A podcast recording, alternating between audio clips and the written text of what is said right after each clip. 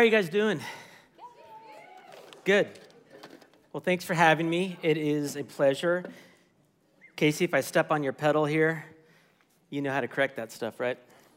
All right, good. Okay. I'm not going to start by praying because I was praying right there. Okay. Um, how many of you have been in a weed out course? Anybody? All right. I'm here to learn. What course was your weed out course? All right, I'm going to call on hands here. I'm here to learn. Yeah. Okay. Okay, that sounds complicated. Business calculus data. I wouldn't sign up for that. Neuroscience. Neuroscience. What about organic chemistry? All right, that's the one I know of. I can't see hands anymore. It's like bright. But PE. A lot of like okay, so a lot of intro courses are often kind of surprise weed out courses, right? Accounting. I got two C's in college, and accounting was one of them. And the other one, because I actually tried and I couldn't get a, a, good, a decent grade. The other one was nutrition because I skipped so many times. Um, and then um, I remember I sociology was surprisingly difficult because the teacher had that like, oh, people think it's a blow off course, and then decides to make it hard. Another one for me was geology, thinking, oh, that'll be an easy science. And I mean, I remember I got my first test back. It was a D plus, and I dropped it immediately, thinking, "What was I thinking? I'm not even interested in rocks." Um, you know, I could have said I'm not even interested in maps, but that's yeah. Um, geography. I took geology. Okay, or there's weed out other experiences. For example, um, two a days. Any sport, like you got two a days, you okay? Um, any Navy SEALs in the room? Hell Week, I think, is one of those. There's these things that kind of separate like who's really here, who deserves to be here, who's willing to put up with anything to be here. And I remember the freshman football. That was the last time I played football, freshman year of college. I'm kidding, freshman year of high school. And we had this weed out practice that we had to do uh, bear crawls, then every 20 yards, push ups, then bear crawls, push ups, up and down the field. People's hands are bleeding, people are crying and having, you know, just, it was one of those things that the next practice was like a third of the team was gone. And that was the weed out experience. Now, all of these little weed out stories, my question is Is there a weed out course in the Christian faith? I would say yes. Otherwise, there'd be no point to my illustration. I'd say yes. It's called Suffering 101, right? We often sign up and saying, Jesus, I'm going to follow you. You know, thank you for saving me. Thank you for what you've done for me. But if I walk with you, we're going to enter into this deal and life will get better in some way. You've got a blessing for me, and it comes from following you, and things will turn out in a certain way that I hope. And then what happens is life, life happens. Life gets disappointing, something happens you didn't plan on. And I, I think of uh, Matthew 13 and we're going to be in First Peter, but before, as I was spending our time in First Peter, this kept on coming to my mind. When Jesus talked about the parable of the sower, he's, the, the sower is spreading seed everywhere, and the seed lands on different styles of the, uh, uh, forms of the grounds, and one's a, a, a, rocky path, and the birds come and eat up the seed. And then there's a, a seed that falls on a bad soil, a rocky soil, and it plant springs up really quickly, and then it quickly withers away when the sun comes up. Jesus interprets this later, and he says this. As for the seed sown on rocky ground, this is the one who hears the word and immediately receives it with joy. Joy, what's that joy for? Why, why are they joyful? Yet he has no root in himself, but endures for a while. And when tribulation or persecution arises on account of the word, immediately he falls away. Tribulation, persecution, it's a weed out course. It's something that we all encounter, but it's a very dangerous place in our walk with God. And so I want to look at how do we handle suffering, or better question would say, how are we, how can we not be handled by suffering? How can we get through suffering without being completely handled by it. In 1 Peter chapter 4, we're going to look at the second half, verses 12 through 19. I want to look at, just get a biblical understanding. What does Peter teach us about suffering? And then what does God do with our suffering? And then what does he want us to do with our suffering? So that's the general direction. Look at verse 12. Read with me. I had to open up your Bible. It's going to be all over the place, I guess.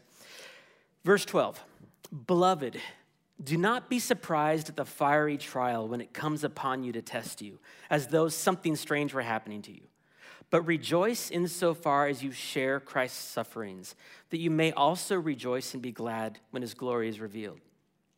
If you are insulted for the name of Christ, you're blessed, because the Spirit of glory and of God rests upon you. But let none of you suffer as a murderer or a thief or an evildoer or as a meddler. Yet if anyone suffers as a Christian, let him not be ashamed, but let him glorify God in that name. For it is time for judgment to begin at the household of God. And if it begins with us, what will be the outcome for those who do not obey the gospel of God? And if the righteous is scarcely saved, what will become of the ungodly and the sinner? Therefore, let those who suffer according to God's will entrust their souls to a faithful Creator while doing good. I'm gonna, by the way, if you're a detail person, verse 20 doesn't exist. I just missed that in the proof. Verse 19 is the last verse. Okay. So, a little biblical survey, quick survey of what's, what we learn about suffering. When I think of suffering and what the scriptures say, the first thing that comes to my mind is James 1, verses 2 and 3. And James says, Consider it pure joy, my brothers, whenever you face trials of many kinds. Like, we're supposed to be joyful about trials doesn't make a whole lot of sense. But when you look and survey what the Bible says about suffering, that's completely consistent. And Peter's, I think Peter's thesis in the book of First Peter is this when suffering comes, and it will come, rejoice because God is in it. When suffering comes, and it will come, rejoice because God is in it. He wants us to know God's up to, up to something good in our suffering. You can count on it. But I, I, I noticed that I start asking questions like, what kinds of suffering is this applied to? And I see three different types of suffering referred to in this passage. So here's three types. The first kind is suffering for Christ. He says it in verses 13 and 14. He says, when you share in Christ's sufferings, verse 14, if you're insulted for the name of Christ, I mean, that's what's what is suffering for Christ look what does that look like? Persecution, certainly, like being harassed, being made fun of, being simply passed over or excluded because you're a Christian. Uh, when I, I, came out of an atheist background, most of my friends, my friends were not believers. So when I became a Christian, I faced a, a small degree of that. I know I was gossiped about. It felt like persecution. I didn't enjoy it. Um, how about uh, desires and conflict? Is that suffering for Christ? When you experience you want to do something, but your faith following Christ tells you something else. But that's, is that not suffering for Christ? The temptation, the, the pain of saying no to a desire is suffering for Christ. Uh, there's a bunch. Forgiving someone, I think, is suffering for Christ. Forgiving is really painful. When someone really hurts you, you can pay him back. You can pay him back by like gossiping about him, by, you know, vandalism. um, you know, hitting them. You can, you can give them the cold shoulder. You can cut them out of your life. You can harbor a grudge. You can root for their pain. There's a number of ways to pay them back. You can listen in anytime someone's talking bad about them and go, oh, awesome. You know, if you see them fall, those are all forms of paying them back. But true forgiveness is absorbing the debt and letting that pain just hurt you, knowing you've been forgiven of more and rooting for, rooting for their good, that hurts. That's suffering for Christ. I'm trying to expand our picture. What does suffering for Christ look like? It's not just persecution, it comes in a lot of forms because the Christian life is not easy. I mean, you know, setting your alarm and having a quiet time is suffering for Christ, right? If you're not a morning person, there's a lot of styles. Now, verse 16, he says, Yet if anyone suffers as a Christian, I mean, there's three different places he says, suffering for Christ. And I think that's the main thing Peter has in mind. His audience are suffering as Christians. They're in an environment where they're being persecuted hard. But sometimes our suffering is not for Christ. Sometimes it's because we're stupid, right? We do something really stupid. So there's suffering for sin. That's the next kind, and that's what's talked about in verse 15. But let none of you suffer as a murderer or as a thief or an evildoer or as a meddler. I think this is like a sampling, you know? If an adulterer, I would include that, or there's other things that could be mentioned, but eh, just consider what he says. I mean, why does he pick these things? I, I was thinking about it. I think there's the biggies, like murder, all the, all the way down to comparatively small things like meddling. Okay, so maybe it's from the big things to the small things, but I think maybe his audience were tempted by these particular things. They were being persecuted. Maybe you want to kill in response. Maybe you want to steal as your stuff has been stolen from you. Evil doing, what's that? Oh, by the way, those things all bring natural consequences, right? You murder, you steal, you, you go to jail typically. So there's a natural consequence and you suffer, right? What's evil doing? That's pretty generic. It's actually, it's breaking the law. That's the meaning here. So if you, if you get a ticket for reckless driving, don't call it a spiritual attack, right? You're being an idiot. We, actually, he says in the end of verse 19, we should be known, known as Christians for doing good. So that's the polar opposite, evil doing. Okay, and then meddling. Anybody want to tell me why that's in there? For, for, first of all, what's meddling? Sticking your nose in where it doesn't belong. Why? It's interesting. By the way, I'm not going to answer that. I'm going to let you wrestle with that one. Proverbs 26, verse 17 says, Whoever meddles in a quarrel not his own is like one who takes a passing dog by the ears. Have you tried that before? Just seeing a dog and just grabbing it by its ears and yanking? What's the consequence of doing that? You get bit or you get punched, right? One or the other, you're gonna suffer. It, meddling, it, I think what it means, we're not supposed to be the spiritual police. Uh, I did a little more investigation on that word because I was bored. And um, it's, it's sticking your nose in where it doesn't belong and really trying to be like, like impose our values on a non-christian world in a sense like when you you start judging and meddling in other people who holding them to the standards that we have as a christian holding them to that and expecting that of them and then kind of getting in their business, that's the more research I did, that's the more I saw. And that is really interesting because maybe Peter's audience was tempted by that, maybe we are. But all I know is that there's this place where we are supposed to sort of mind, in one sense, mind our own business and follow God and live quiet, productive lives that glorify God. If you read First Thessalonians, there's a clear calling to do that. Rather than, if you look at the way people navigate on social media, you can't tell where the Christians by their tone. Often people are yelling all caps with very rude statements, condemning statements, and it's just getting out there. And you, you can't tell by the posture and the tone who is in Christ and who's not. There's a, there's a tone of meddling and gossip and all this other stuff. It, it just gets ugly. This is what gets confusing, though. We're supposed to mind our own business on one level, and yet at the same time, there are forms of evil that we are called not to mind our own business on. You see oppression happening. And Peter's been saying if you're oppressed, if you're if you're unjustly treated, take it like suffer for Christ. But then if you see somebody else suffering, we are morally obligated to get involved.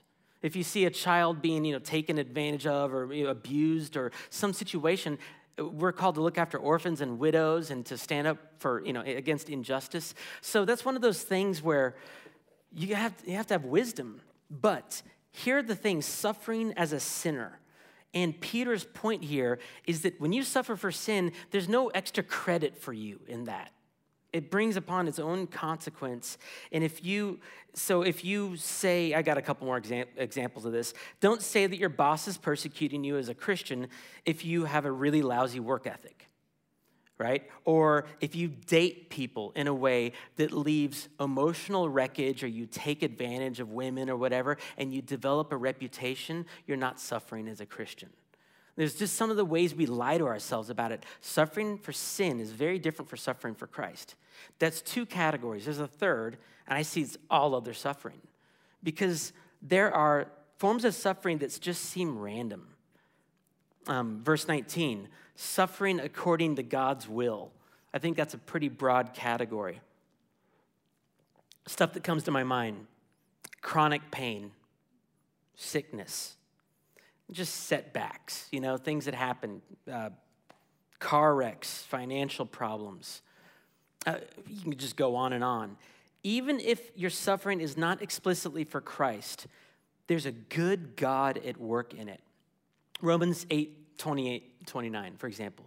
Uh, and and we know that for those who love God, all things work together for good, for those who are called according to his purpose. So God's working, sovereignly working all things for your good, including, especially including your suffering. Who are called, he's working your good according to his purpose. What's his purpose? It's in the next verse. For those whom he foreknew, he also predestined to be conformed to the image of his son God is using everything, good and bad, for the purpose of conforming you, conforming you to the image of his son. So the question is I would say this this is true for all of those forms of suffering. Is it even true for suffering for your sin? Is God using your suffering for your stupidity or for your sin or for your disobedience? Is God using that for your good? If you're suffering, yes. If you're suffering for your sin, he's being good to you in it. Why? Why? It's his mercy. In Romans 1, it says in like verse 18 that God reveals himself to everybody. He shows himself and his invisible attributes are made known through creation, and pe- everybody knows it. I don't believe in atheists. I'll be perfectly honest. I think everybody deep down knows I'm going to stand before God one day. But it says, but men in their wickedness suppress the truth by their wickedness. They reject God because they don't want a God who's telling them how to live or whatever reason, and they say no. And what God does in judgment is he says in verses 24, 26, and 28, God gave them over. He gave them over to their desires. He gave them over to, their, to, the, to, to the logic of their minds, in a sense. He gives them over. His judgment is to say, You want life apart from me? Okay, your will be done. And all of us in our sin are choosing life apart from God. Whatever we do, in any way we sin, we are choosing life apart from God. And His judgment is to let us get away with that. Let us be satisfied with our sin. Let us enjoy playing in the street. You know, I've got a five, a nine, a five, and a soon to be four year old. Not very, I'm not very relaxed when they're playing near the street, right? I generally tell Charlie, Charlie Ryan, brilliant, brilliantly named. We both have a son named Charlie Ryan. Greatness. I don't let Charlie run out by the street. We have a sidewalk rule. You can't pass the sidewalk. And if I don't love Charlie, then I'll be fine with him playing in the street. If I don't care about Lincoln, my nine year old, I'll give him unfiltered access to the internet. Yeah, hey, have at it, son. By the way, if your parents let you do that growing up, I'm not saying they didn't love you. Probably just ignorant, you know, at the time. Um, but I hope I didn't introduce a bad thought in your mind. My parents don't love me. Okay, back to the point. God is disciplining us when there's suffering in our sin. He's saying, you know what? I love you too much to let you enjoy this without any consequence. I'm going to introduce a, a, pain into your life. That suffering can come in the form of being caught, being, uh, being trapped by it, and realizing I can't get out of this. It could be come in the form of not being able to have peace you know, not being able to, it says in Galatians 5, yeah, forget the verse, maybe 16, he says, The spirit is in us and the flesh is in us. They're at war with each other, so you can't do what you want. I love that. It's so comforting to me because that's my internal world. I want to follow Christ. I can't follow Christ the way I want to. Oh, I'm tired. I want to break in my sin. I can't sin like I wanted to either. I can't find joy over here. I can't find unhindered freedom over here. I, there's a tension, and I think that's normative. There's a civil war going on. If there's no civil war going on, I'd be concerned. Hebrews 12 says every father disciplines his, his child. If you're not being disciplined, you're an illegitimate son. So if you're able to find joy in your sin without any qualms, that's reason to be concerned. So God is good to us in all forms of suffering. But what is he doing? I'm going to break this down a little bit. Verse 12, he says, Beloved, do not be surprised at the fiery trial when it comes upon you to test you. Fiery trial. And he also says to test you. That those words make me think of chapter 1 verses 6 and 7. That's on the screen. It says, In this you rejoice, though now for a little while, if necessary, you've been grieved by various trials. Okay, that's repeated so that the tested genuineness of your faith, more precious than gold, bless you, that perishes though it is tested by fire. Tested, fire, trials, it's all repeated, that it may be found to result in praise and glory and honor at the revelation of Jesus. Fiery trial, the word is pyrosis, pyrosis. It's where we get the word purify.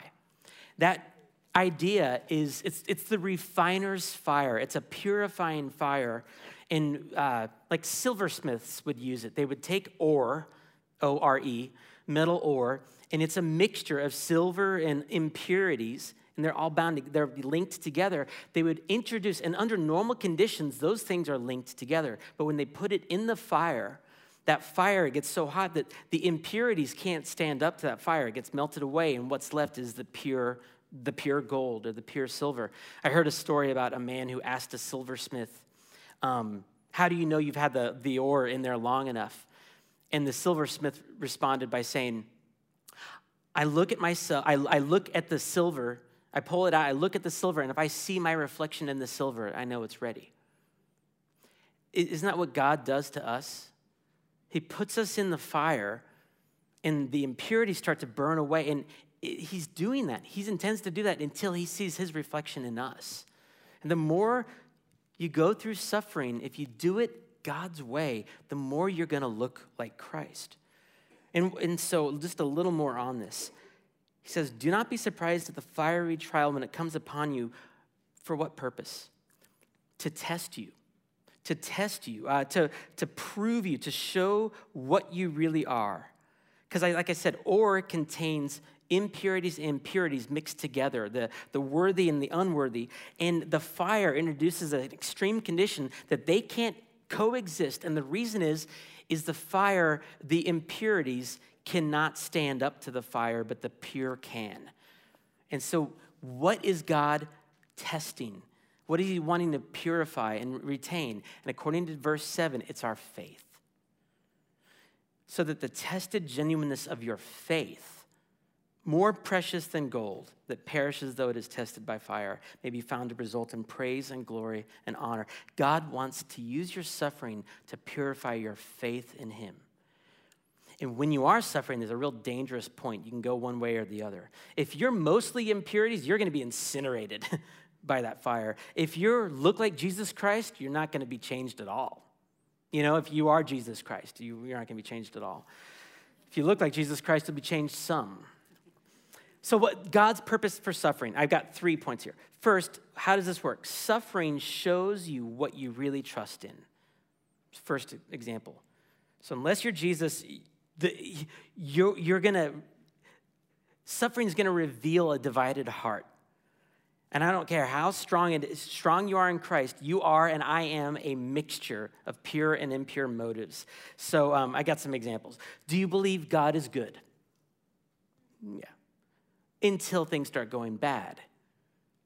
You're, that's a fire. Do I really believe God is good? I had a counseling appointment recently. That's what I get to do is I get to counsel people most of the time. And I find this very often when someone's really in the furnace and they're really, really, they, they go to Job often. I'm like, what's up with that? Like, God, is God even good? He's like placing a bet with Satan and just saying, Here, suffer, Job. And he starts to see, it's easy to start to see God as bad. He's cruel. It, the, the, the faith is being tested at that point, right? Do you believe God is good? Well, you'll know when you start things start going bad. Do you uh, is God your rock, or is success your rock? You won't know until failure is breathing down your neck. Trust in productivity. You might not know that until you are taken out by sickness. Do you trust in your athletic ability and you break an ankle? The fire creates a separation. Your functional trust is revealed. Do you believe you're supposed to be equally yoked? You know, 2 Corinthians 6:14. Christians are supposed to marry Christians. So Christians probably shouldn't date non-Christians according to 2 Corinthians 6. You, you believe that, right? How do you know until that really smart, attractive guy shows interest in you and he starts pursuing you? You won't know until that happens how deeply you really believe that. What's your mixture? You believe him, you trust him, but what are the other impurities that you, you're really trusting in?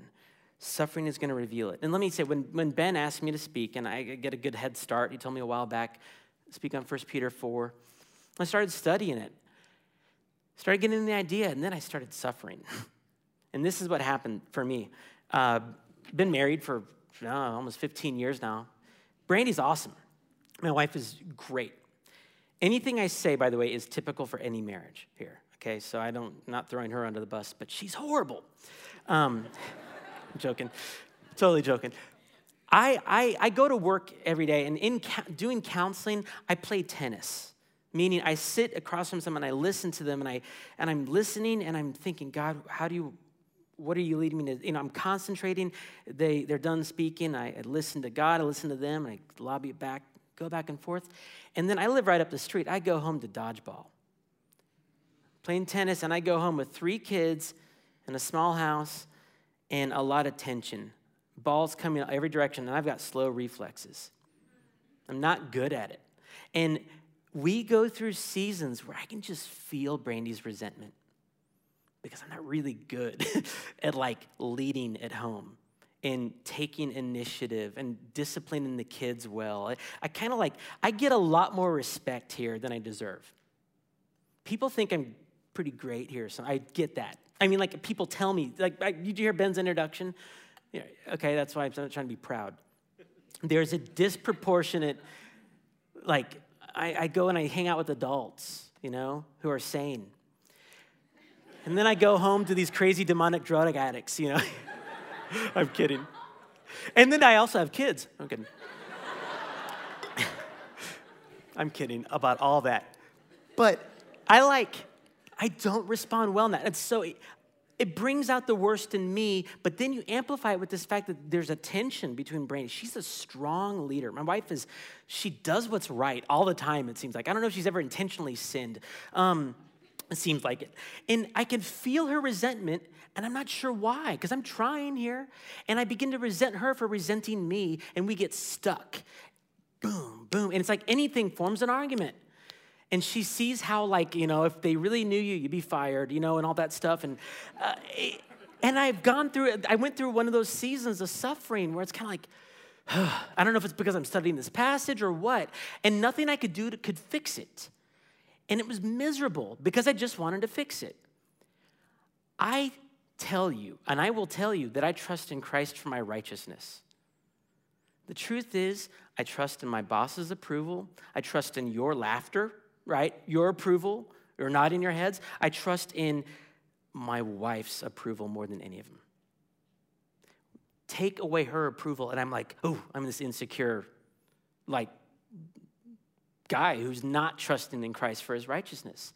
God used that season to reveal to me, yeah, you trust me for your righteousness. You say you're not in court anymore, but you are every day when you go home. And you, put, you make your wife the judge. She's not the judge so that's how suffering reveals to me what I'm really trusting in. Okay, ne- next, what does God do? Second, suffering shows you the inadequacy or the invalid nature of what you trust in. So for me, the need for Brandy's approval is not a worthy trust. I got to tell myself that. The, the need for Brandy's approval is not a worthy trust. All right, that can be a song. I needed to discover that because as I was experiencing, and you know, by the way, she had good reasons discovering through arguments. There were some very legitimate reasons for her to feel that way. But um, I was, I started feeling like there was a disapproval coming from me, and it didn't kill me. What First Peter was teaching me by God's grace was I started to become thankful that God was not allowing me to fix it. He was allowing me to see that I'm trusting in her. And you know what? Her disapproval doesn't kill me. Her disapproval doesn't define me. And her disapproval, by the way, she wasn't disapproving me, it just felt like it. But it's an inadequate trust. It's an inadequate God. The refiner's fire, the fire destroys the impurities, but the gold or the silver can stand up to the fire. It's worthy. And, and so, all these other things, we as being mixtures of trusting different things, we deep down believe God, give me blank and I'll be good. God, give me a relationship, I'll be okay. Give me some recognition at my work or a promotion or some security or direction, and I'll be good. Those things will not cut it. God is using it, and you, you won't know, for example, if it's success, give me success. You won't, the opposite of success is, the flip side of it is the fear of failure, right? If you trust in success, then you fear failure. The cure for trusting success is not success, it's failing. It's failing in discovering this doesn't kill me.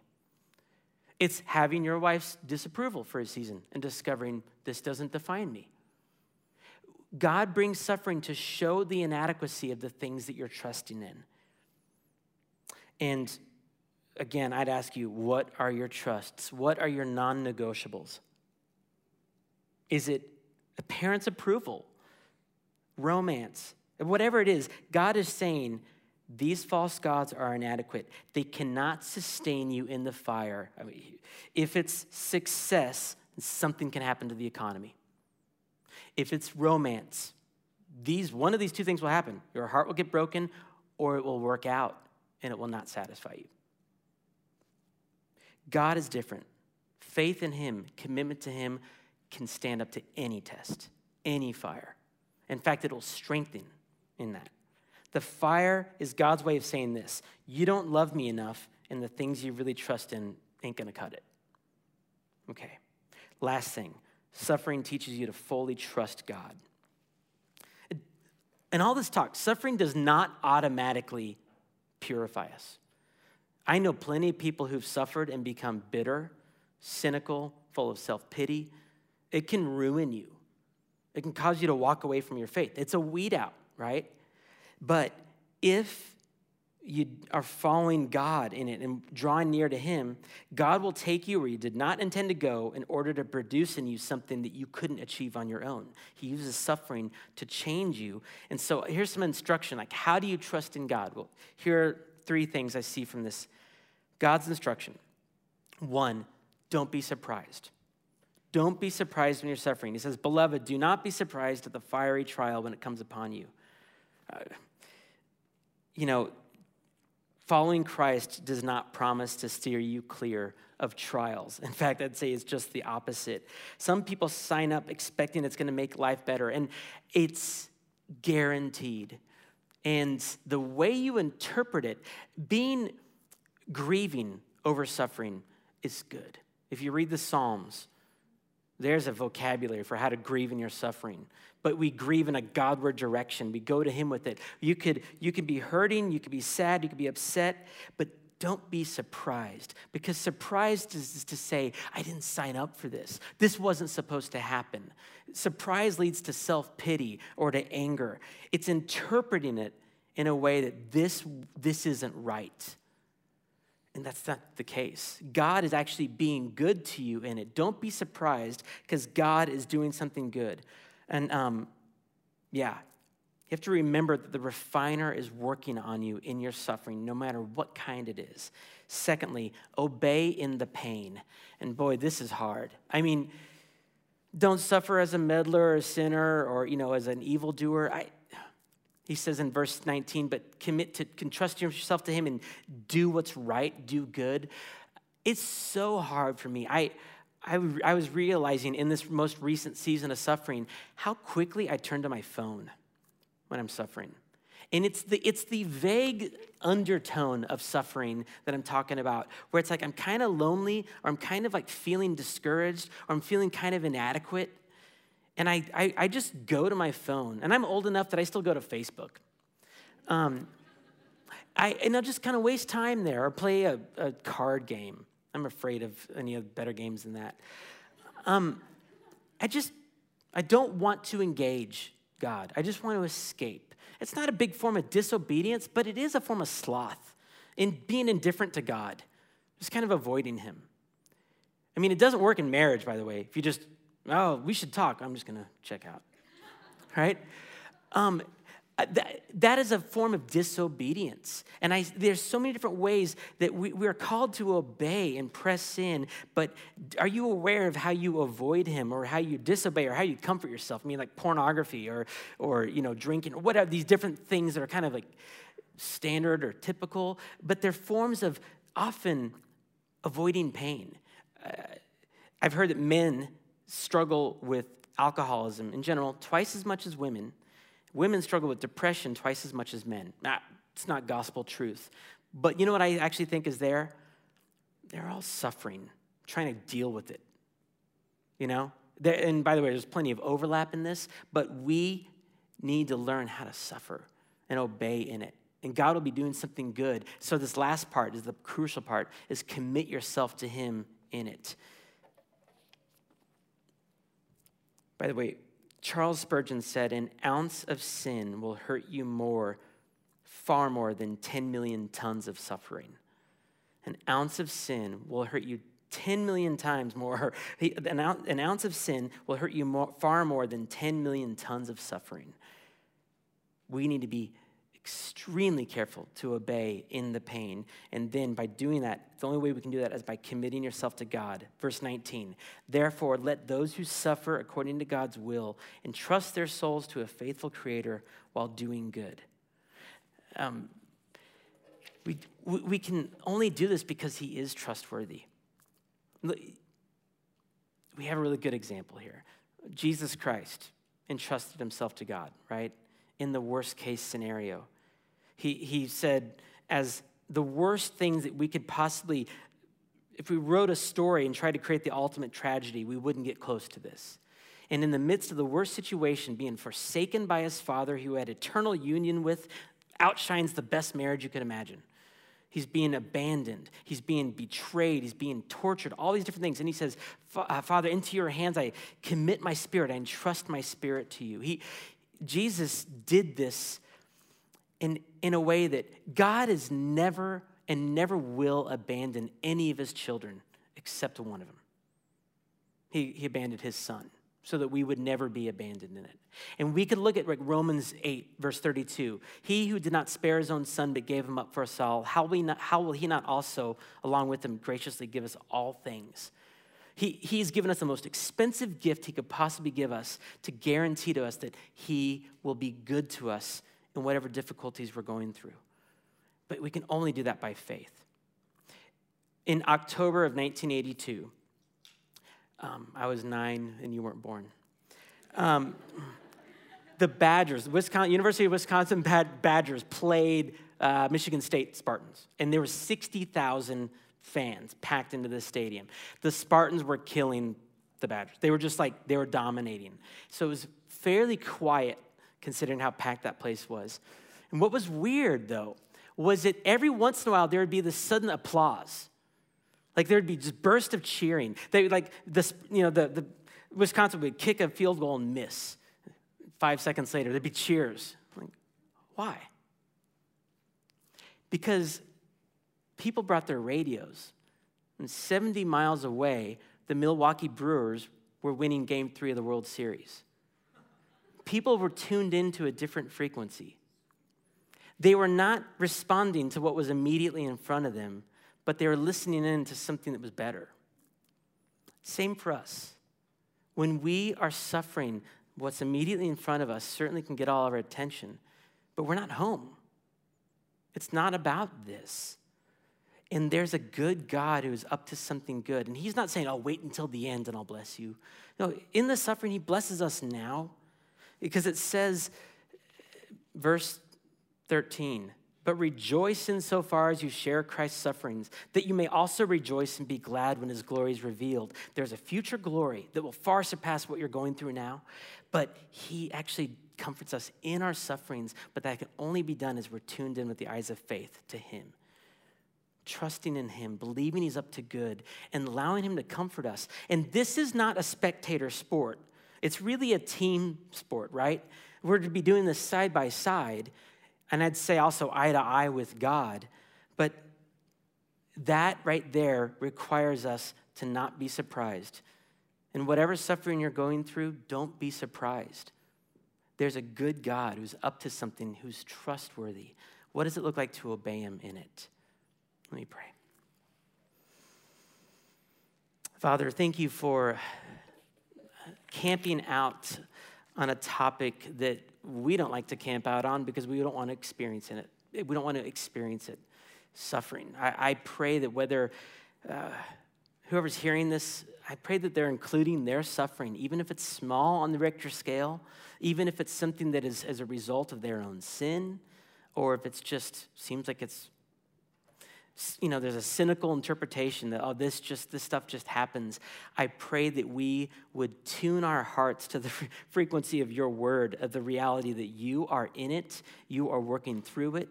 Suffering is promised to come, and we are called to trust you because you are loving us in it and through it and will walk us through it. And help us, Lord, to not only endure it, but to actually to rejoice and to obey you. Teach us what that looks like, even if we're slow to learn. I ask it in Jesus' name.